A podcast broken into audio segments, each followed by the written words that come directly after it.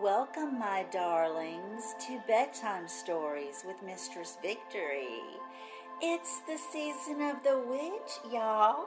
Sink into this spell filled episode of enchanting moments featuring an excerpt from the wonderful Jamie Wagner of Fantasies Fractured and our wonderful anthology, The Femdom Coven. And Jamie is going to be reading from her story, Do As Thou Wilt. But before we start casting our spells, let's take care of a little karma giving business, shall we? Now, don't forget about my other podcast, Just a Little Torture with Mistress Victory. And that's where I get to tell you about the twisted things I do to my poor slaves when they dare to enter my dungeon. But that's not why we're here today. Today we're here to talk about the passion. And my sweetie retweeters from my goddess gang are mostly writers themselves that deal in erotic stories for glory. So let me give some shout outs to Starla from Star Kitten LGBTQ. Billy Crash of Crash Palace, the Last Knock podcast, and the Kink Noir series.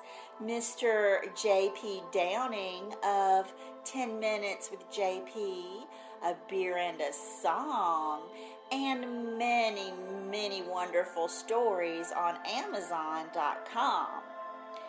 Then there's Carry Cockburn of Erotic Fiction, and that's Carry, C A R R Y, y'all. Then Bernard Foong from A Harem Boys Saga. Frank Middleton of Blood Music and Mutation. And Stefan Angelina McIlvain from the Wolfpack Writers Group and a million wonderful books on Amazon as well. Since it's Halloween, how about check out Sexorcist? Now, like I said, it is the season of the witch. So, let's begin our charm filled episode with a reading by Jamie Wagner from Fantasies Fractured. Jamie is a wonderful writer and a femdom and a hypnodom. And if you buy our book, The Femdom Coven, you can read her biography and learn all what it's like to fall under her spell. So, I'm going to let Jamie take it from here, my dears.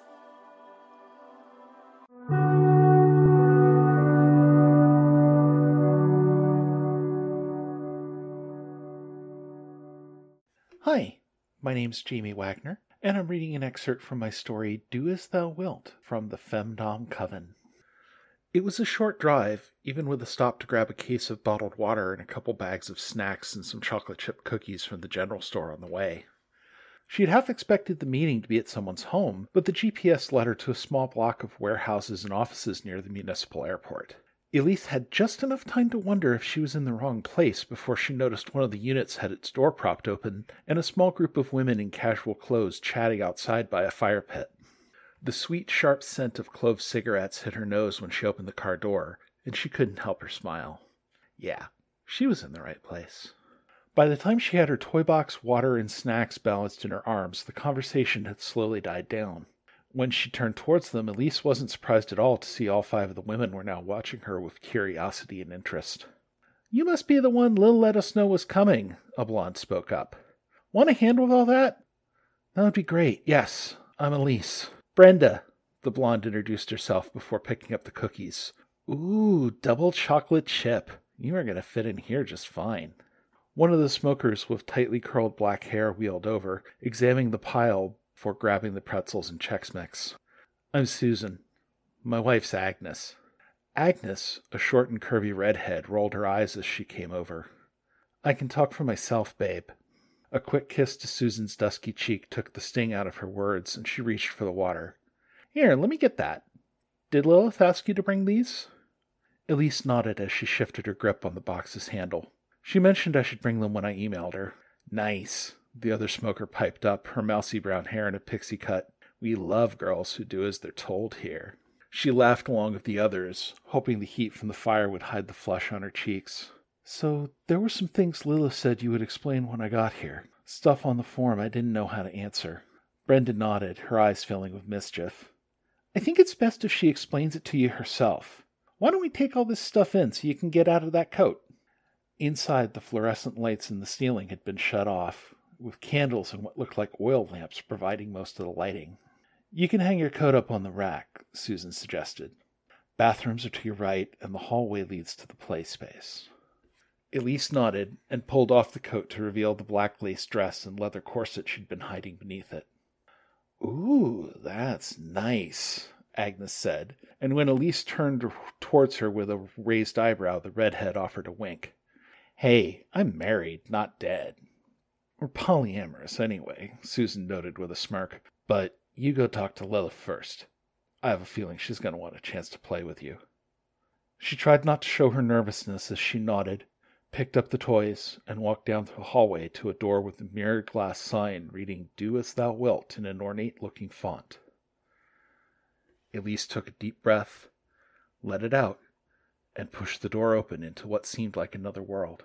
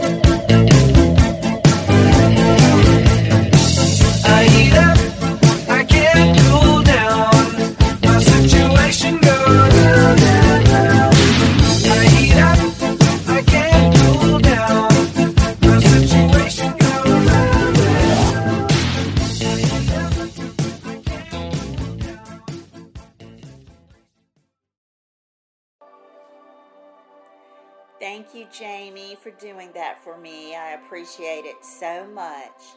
Now, everybody, go grab your copy of the Femdom Coven. You will not be sorry. 16 exciting tales of femdom fascination to make you howl at the moon. oh, and don't let me forget to remind you that you can subscribe to Mistress Victory on unlocked.me and surrender to my fantasy. And right now, when you buy a premium video, I'm going to give you one for free as a special gift from me. It's got to be of equal or lesser value, of course, but I'll give you a free um, couple of choices that you can pick from. So don't worry, we'll work something out. now, one balmy moment in mid October, she hungered for her summer lover. She came alive at the witching hour, ever ready to flex her power. She searched through the haze of her crystal ball, looking for her human thrall. She thought of a hot, sticky night in June, then sent her call to the goddess moon. She closed her eyes and saw his face, then cast her spell through time and space. They were tied, bound by blood. He can't escape She's got him for good. She whispered his name on the autumn wind. She pulled her rope and lured him in. He woke to a dream he could not resist. He followed her path in the moonlight mist. She chanted a verse only he could hear, a hypnotic charm to bring him near. She slipped into the dark in her crimson robe, singing Meet Me at Our Spot by the hidden cove. Her lover was entranced as he meandered through her maze, reliving mystic visions as he danced on in a daze. Delirium in memoriam, a romance that enslaved. He crept into her mystery and joined her by their cave. The witch drew a circle in the sand and took her minion by the hand. She pushed him to the ground tearing off his clothes, shedding crimson satin as their fevered passions rose. Her eyes lit up at his ten inch tower. She climbed on top so he could feed her flower. She stole a searing kiss as she grabbed him by the neck she stirred a rapid whirlwind, a triple down train wreck. He lost himself in magic as she pounded from above. She drenched him in her nectar as he shouted out his love. She found her glory in the gloom, so she sent him away like a fading tune. A poor lost soul adrift in sleep, a fantasy for him to keep. So for now, she set him free, a memory of victory.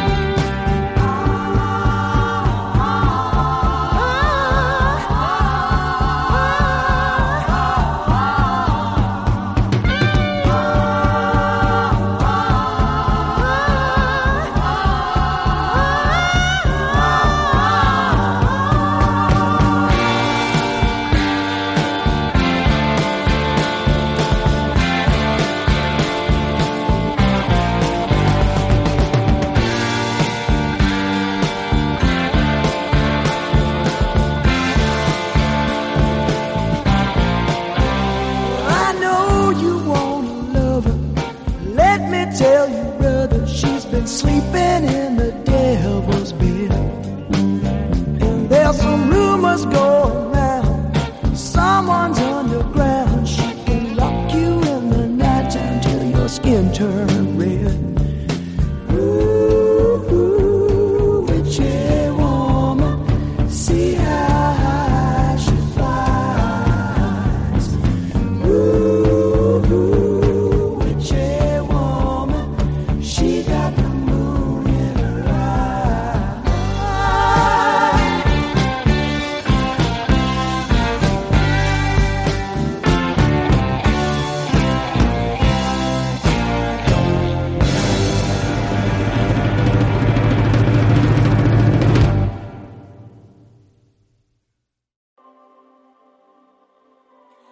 Y'all know I almost forgot to remind you that you can call me on nightflirt.com and you can tell me your fantasy or we can chat. What do you think about that? Now snuggle in one more time, my little demons, because you know it is the witching season. Come to me to cast a spell to break you from your dreary shell. I'll banish negativity, confess all of your sins to me. I will wash you fresh and clean when you dip into my scene. So, my little demon imps, have a care and do not scrimp.